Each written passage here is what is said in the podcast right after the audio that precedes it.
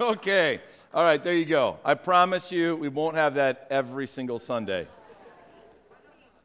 Oh, you want it every Sunday? you can go YouTube it yourself. You guys do realize that, right? Okay, all right. Yeah, who's on first? Who's on first? What's on second? And I don't know what's on third. That's actually a really great description of our life. Who, who do you think actually wants to be on first? Yeah, but, yeah, but what actually ends up typically being on first? Us. And then I don't even know what comes third because there is so many things happening in our lives. God wants to be on first. That's the big question that we're going to be addressing throughout this entire series. Okay? He wants to be first.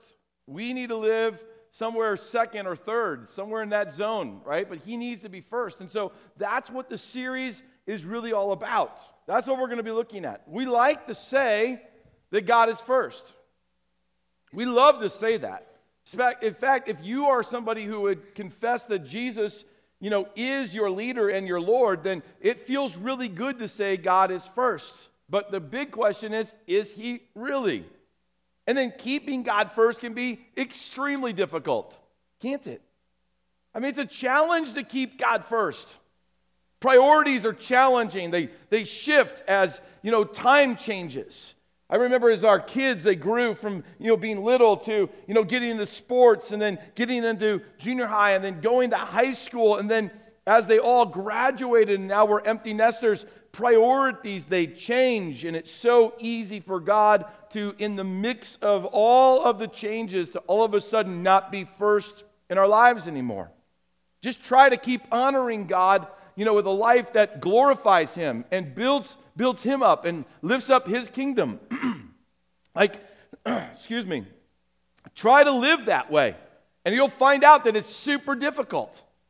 Living a life that honors God is a challenge. But here's the good news we always win when God's on first. Come on, say that with me. We always win when God is on first. Who cares what's on second, and I don't know who's on third, but I do know this. We always win when God's on first. Everybody likes to win. How many of you guys have ever participated in anything where you ended up in first place? Think about it for a second. Think about it for a second. Now, you know, I want you to raise your hand and I want you to know it's not bragging because I'm asking you. Right? It could have been back in grade school, it could have been yesterday. How many of you have participated in something where you took first place? Let me see your hand. All right, now keep your hand up. All right? Put your hand down if it felt really, really bad, right, to be in first place. Okay, put your hand down. How many of you guys have participated in something and you wanted to be in first place, but you were not? Okay, okay. Right. How many of you guys participated in something you were just glad you finished? Put both hands up. All right, there we go. All right, right. Yeah, I'm just glad that I finished it, right? Uh, I, I, get that. I, I, was in the Air Force and we went off to this national uh, event where there was a lot of competition that was going on. One of them was shooting, and I took my M16. And at the banquet, at the end of the event, this massive room with you know, hundreds and hundreds of different airmen from around the nation. I ended up getting my name called for the Top Gun Award. Yeah, the Top Gun Award. I don't know how it happened. I just put I just put the bullets on target, you know? I mean, it was so random and there were so many different things going on. And at the end I get it and I have a plaque that says Top Gun Award and it's awesome. I I mean, I remember that and I I still I love I love the fact that that happened. Um, we went to our Facebook. I don't know if you guys looked at Facebook this week, but we asked this very same question on Facebook. You know, when have you ever finished in first place? We got some great responses. So I don't know if you noticed it or not, but check this one out. Kara Sanchez from our North Platte campus, she goes, I remember in middle school during the fitness test, I had the highest vertical jump in my class, and that's saying a lot since I'm short. Kara, I know you. You're somewhere in this zone, all right? And that is, that is true. That is true. We also had, right here from our own Kearney campus, uh, we had Joe, Joe Ott, right? Joanna Ott. She said, I, got, I was in first place in my fourth grade Phelps County spelling bee. Come on. Dad's in the room right now. Dad, you got to be proud, right? Come on, Dad. There you go. Dad's at the Kearney campus. Yeah, you better believe it. Our own campus pastor out in Ogallala, Trevor Liebarger. Give it up for him, by the way. Come on. Give it up for him. I hope Ogallala right now, you better be cheering loud. You better be cheering loud. But Trevor Liebarger says, Look, I got first place twice. I'm the Kearney High slam dunk champ two years in a row. Can, can I just ask a question? Would any of you guys like to see some of his slam dunking? All right, Trevor, here's the challenge. We want you to go this week out to the local basketball court. We want to see some of those dunks and we want to put on our Facebook account. Everybody, is everybody with me? All right. All right, Jordan, get out there. Get him good, all right? Lift up the camera. We don't jumping out of the camera. Evidently, he can fly, he can soar. So we want to see that. Our own Cindy Hayes, right here, right? Cindy Hayes, like, I graduated top of my class in nursing school. That is awesome. I love that. She's on our, she's on our Kearney worship team today, and she's on our medical team. And I love that kind of statistic because if I get sick, that's the kind of person I want, right? You with me? Check this one out. From Kearney again, Blaine Grunwaller. He goes, Look, I finished first when I married my wife. I don't know if Blaine's here. Every husband right now should put their arm around their wife and said, Honey, if I was going to say something on Facebook, that's what I would say. go ahead, go ahead, go ahead. You're not going to take advantage of it? Okay, all right, I get it. Feels too cheesy now that I put the words in your mouth. All right, but here's my best. This is my favorite from Ogallala, brand new, Kathy, Kathy Wheatley, right? I was first place in many chugging contests. Now, I had to gather myself back after that moment, only to become delivered by the first son, Jesus, to have a first rate life with King of Kings, Lord of Lords. Oh man, am I a winner. Come on.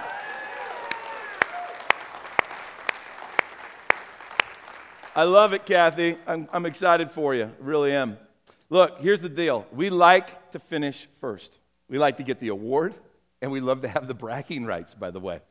We all just had our moment. And if you, if you had a moment to share with the person next to you where you finished first, you would share like I did about your award, and you would share about your bragging rights. But here's the problem we like to finish first way too much. We like to be first way too much. And God designed us to be second to his leadership. Here's a scary thought Scary thought for Christianity. Many of us, we think that God is first in our lives. Many of, us, many of us will even say that God is first in our lives. But could it be possible that we're living our life calling ourselves a Christian, meaning that Christ is first, but yet he is not? That's the scariest thought that I think any Christ follower could have in their life. Scariest thought any person that's here seeking God, whether you're in North Platte or Ogallala, right? Or here at our Kearney campus, if you're seeking God, the scariest thought could be this I believe that God is first. I say that God is first, but He's not really in my life. He's really not first. And here's one of the reasons why I say that that's scary because of the way we try to evaluate ourselves. We evaluate ourselves based on outward, external evidence, not internal evidence. We look at the external of our lives and we come up to a conclusion that we determine that based on the behaviors of my life, therefore God is first. But God's not looking at the external, He's looking first at the heart. It's not by works that anyone is saved, but I will tell you this out of the heart of the believer, like Chris told us weeks ago, out of the heart of the believer is good works. But it's not the works that impresses God, and it's not the works that pleases God. It's out of the heart that pleases God. We tend to evaluate our lives based on the external. The first century church of Ephesus was also struggling with this very same issue. They were struggling with this identity piece of is God first in my life or is he not? I want you to listen to what Jesus said to them because I think Jesus is saying these, these same words to us today when we're trying to address the question who is on first in our lives? Listen to what Jesus said. He says, I know all the things that you do. I've seen your hard work and your patient endurance. I know you don't tolerate evil people. You've examined the claims of those who say that they're apostles but are not You've discovered that they are liars. You have patiently suffered for me without quitting. But I have this complaint against you. You don't love me or each other as you did at first. Look how far you've fallen. Turn back to me and do the works that you did at first. Before we get too deep into this, I do want to look at some of the amazing things that Jesus said about this group of people. Any one of the things I'm going to highlight, you would love for Jesus to say about you. Any one of the things I'm going to talk about in these next few moments would be a huge accolade. It would be an award for you that you had finished first in this area and you would proclaim it and you would say, Look what Jesus said about me. You would make your own t shirt with your own slogan, right, of what Jesus said about you. Look what he said about these guys here. Going back to the beginning, he goes, I know all the things you do. Now, hold on, before you get too freaked out about that, because he does know all the things that you do. He does. But here's what's interesting what things does he know that you do? Many of us, we focus in on all the negativity. We focus on all the failures of our lives. We're like, well, he knows those.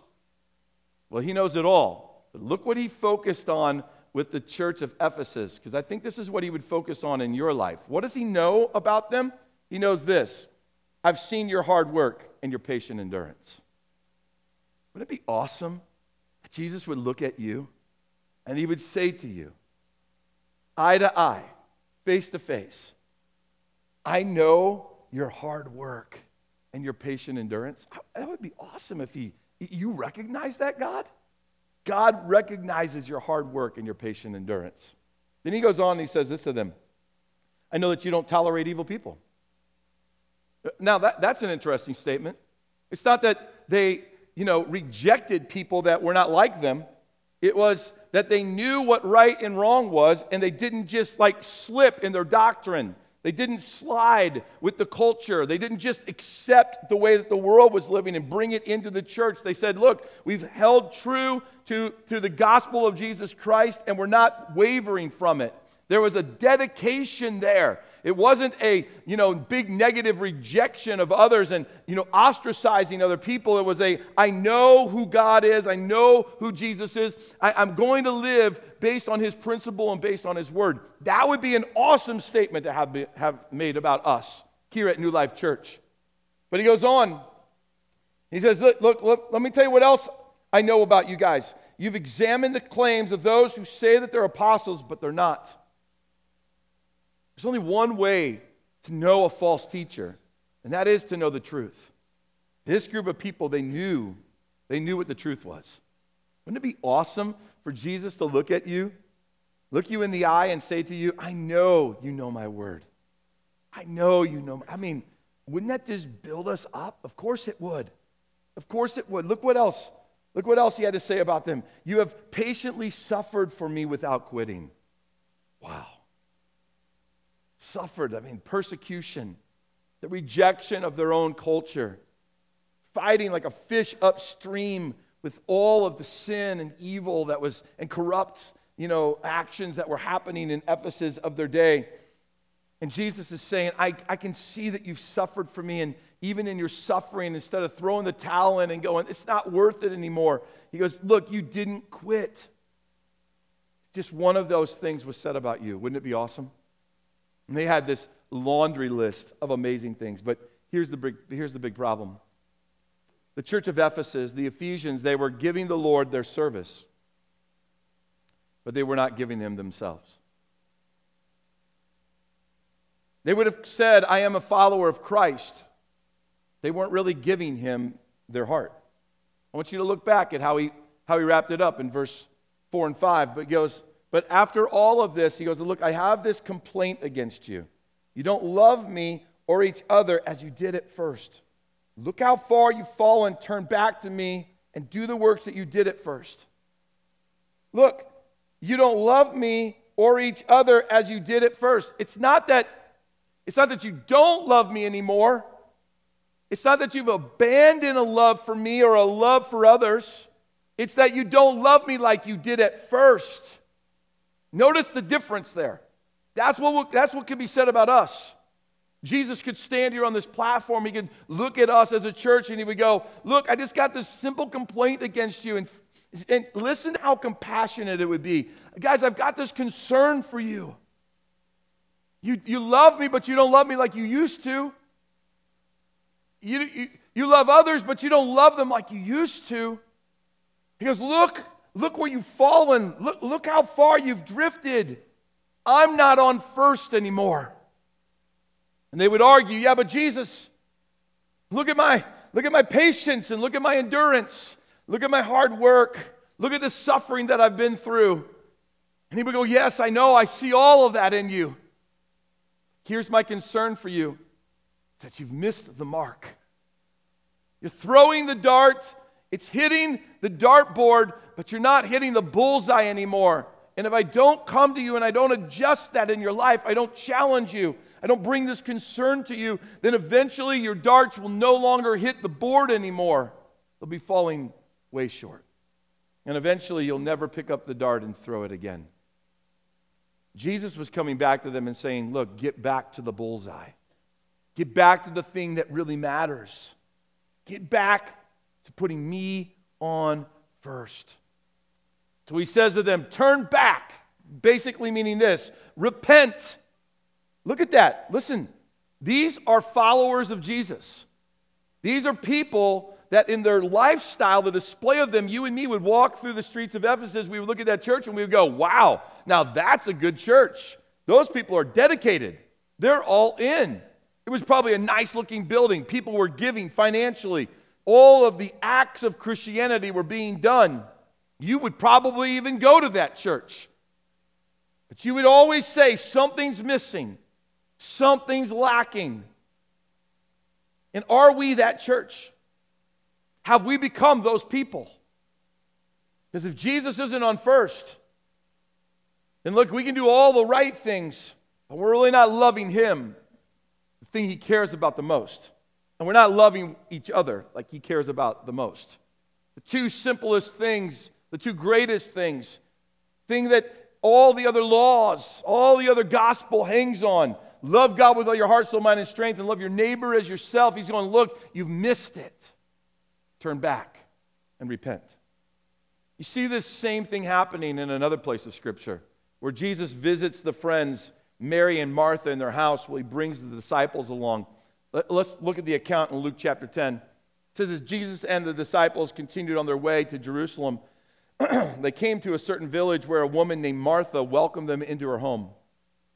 Her sister Mary sat at the Lord's feet listening to what he taught. But Martha was distracted by the big dinner that she was preparing. She came to Jesus and she said, Lord, doesn't it seem unfair to you that my sister just sits here while I do all of the work? Tell her to come and help me.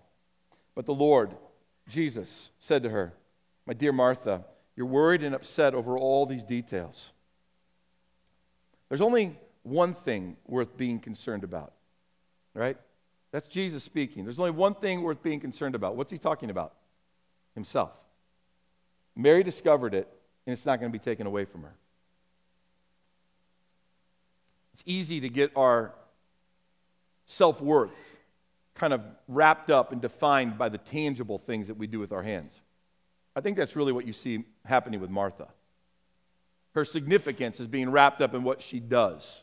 I'm coming to church, right? I'm going to a life group. I'm in a growth track, going on a global outreach trip right? I'm serving on a ministry team. I'm getting my self worth from that.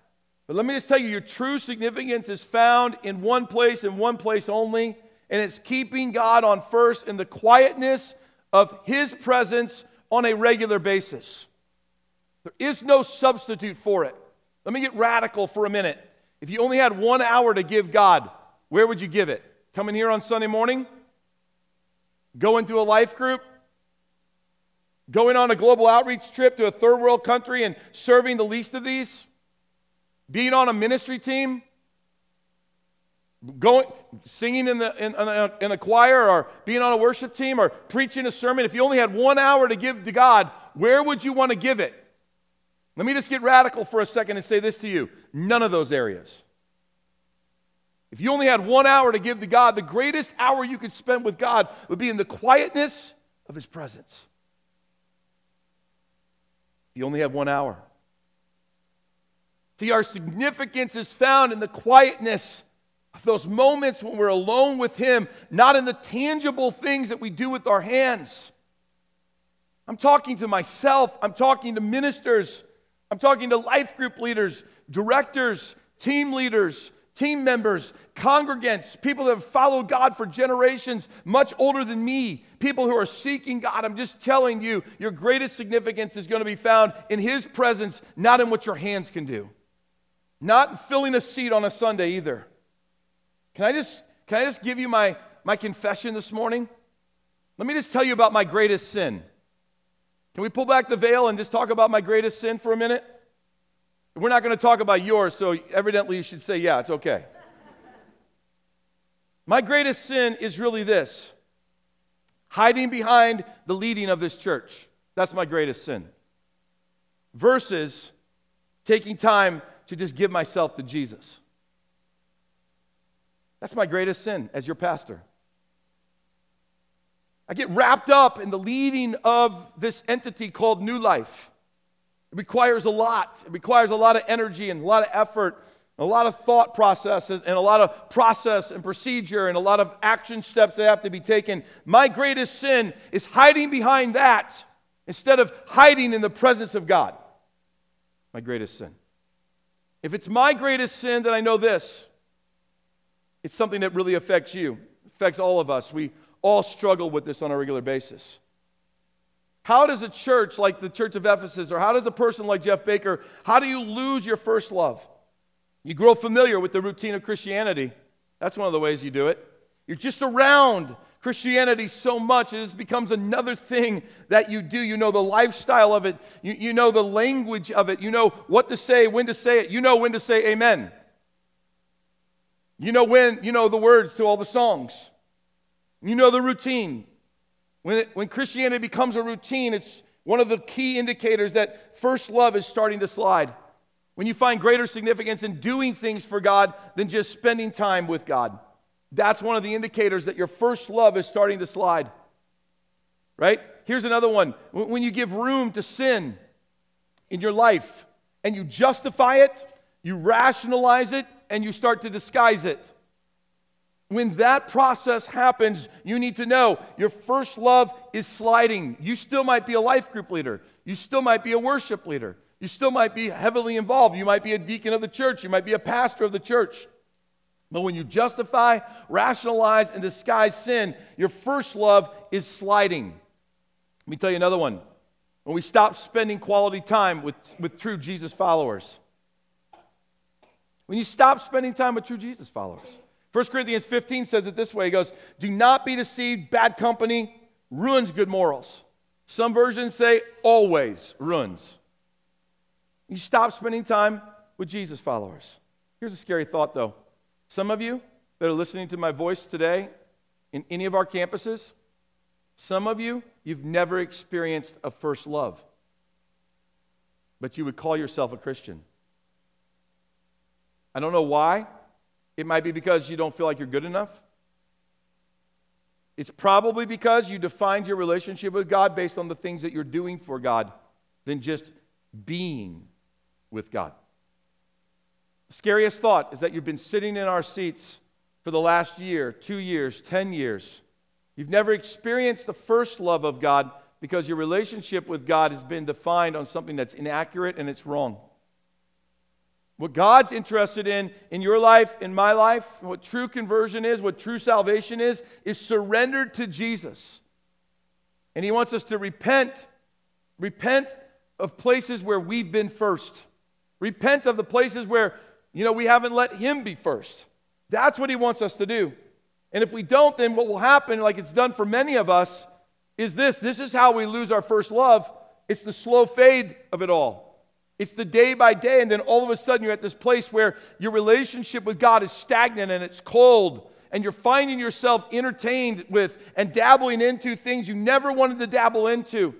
You're drifting away from God. You haven't been to church, you know, for over a month. You got other things, other priorities that have taken place, and on and on and on and on and on. You haven't opened your Bible, it hasn't cracked. You haven't spent time in prayer with Him. Worship is this cold. It's a slow fade, guys. How do you get the first love back?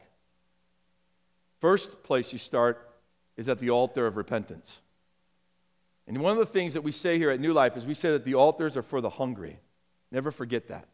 The altars are for the hungry. On a Sunday morning, flood the altar during worship and know this you're not going to be stereotyped as that's a screwed up person. You're going to be stereotyped as that's a hungry person for Jesus. I don't care what you're at the altar for. My attitude and my mindset is always that's a hungry person for God. That's a person who wants something more from God than what they're going to get if they just stay in their seat. Because the Holy Spirit's stirring in your heart and He's going, make a move to me, make a move toward me. And the only thing you know to do is come to the front, kneel down at the altar, and to seek Him. It's one of the healthiest things you can do on a regular basis, not just on a Sunday. That'll help you get your first love back. Press into Jesus, just get close to Him, repent. Seek God in His Word. Seek God at times when you don't have distractions. You know, spend time with other Jesus followers. Think about it this way. Think about our, like, you know, our solar system, the sun, boiling hot, right? Many times more than boiling hot. Think about Mercury, how close it is. How hot is Mercury? And how fast is it orbiting around the sun compared to Jupiter? How cold would a, would a, you know, a far off planet be? And how slow does it orbit the sun? The closer you get to the sun, the closer you get to Jesus, the hotter you are and the more effective you are for his kingdom.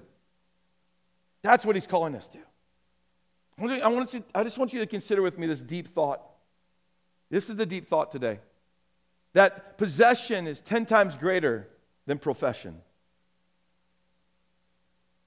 That possession, say possession, possession, having your hands on something, 10 times greater than just professing.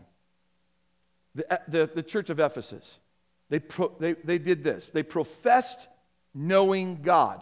It's evident. But they didn't possess the passion of knowing God. Where are you at today? What's going on in your life?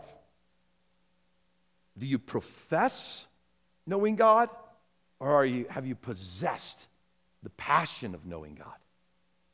When we lose the first love, we lose the possession, but we hang on to the profession. And that, that will dupe you, deceive you, and take you down a slippery slope of spiritual death. Which one is greater, profession or possession? Possession is 10 times greater than profession. That's where God wants us to be. So, what do we do? We got to get back to the basics. You want that first love to be rekindled in your life today? Get back to the basics. Listen to what Jesus said about the basics to his followers. He said, Then Jesus said to his disciples, If any of you wants to be my follower, you must turn from your selfish ways. That's number one. Take up your cross and follow me. If you try to hang on to your life, what's going to happen, church? You're going to lose it. But if you give up your life for my sake, then you will save it. I love that. Here's the crux of it, though. This is the boiling point of this passage. This is where this whole sermon comes down on the funnel and it's focused right at the center of your heart. And what do you benefit if you gain the whole world but you lose your own soul? Is anything worth more than your soul? You could do a lot of great things from God. You could do something for God that has a TV program that broadcasts all over the world but still lose your soul. You could go on mission trip after mission trip, come up with a plan to, to give water to clean water to all the world and still lose your soul. You could adopt orphan after orphan and fill your house, have to go down have to go down by the interstate and buy a hotel just to have enough room for all the orphans you adopted and still lose your soul. You could wipe out your bank account today and write a check to Kingdom Builders and still lose your own soul. You can know all of the great worship songs and lead them with incredible passion and lose your own soul. You could be a, a, you could be a great orator and communicate with passion and lose your own soul. How would that even happen? It's a scary thought, isn't it? That God would allow us to succeed in some of our greatest giftings, but yet lose our own soul. It's the greatest deception of the enemy. The question today is who's on first? Because if it's defined by what your hands can do and by some great thing that you do that could conquer the whole world, it's probably focused on the wrong thing. Got to come back to my soul. Is my soul on fire and with a passion for more of Jesus? Or am I content with just what my hands can do, clocking in and clocking out in my Christianity. Church, during this series, we're going to be looking at many different things and addressing the, the concept and attacking the issue who's on first. Let's let it start today. Who's on first? What do you need to do today? Make a move to God. Come to an altar. The altars are for the hungry. Worship God with a passion. Ask God, Lord, rekindle the passion in me. Rekindle the passion in me to love you like I did at first. He wants us to come back to like we did at first, with this newfound passion. Come back to Him and ask Him, Jesus, I want my relationship with you to be like it was at first. Turn and repent and come back to Christ. Don't give up what you're doing. Just come back to Him in your heart and say, Jesus, I want more of you than I want anything else. I want you to be on first. Are you with me today?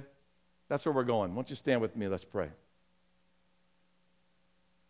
So, Lord, we, we're just going to start today all across New Life. In every, in every campus, we're going to start with repentance.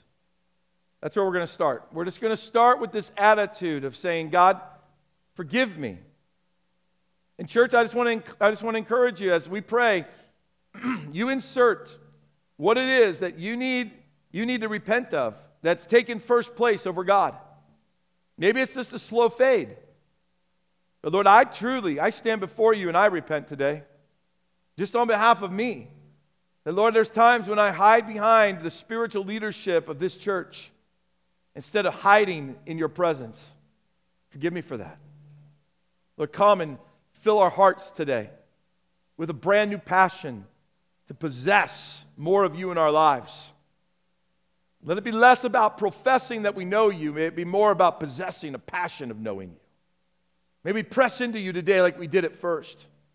Let us come back to our first love. And may we once again put Jesus Christ on first in our lives. So Jesus, we give you the authority and the freedom to renew a right relationship in us and restore to us the joy of our salvation, that we might worship you with passion and with freedom today. In North Platte and in Ogallala and in Kearney, may Jesus rule in your life. May the freedom of Christ reign and rule over you. May the passion of God be renewed in you. And may the presence of His Spirit impact you today. In Jesus' name. Amen.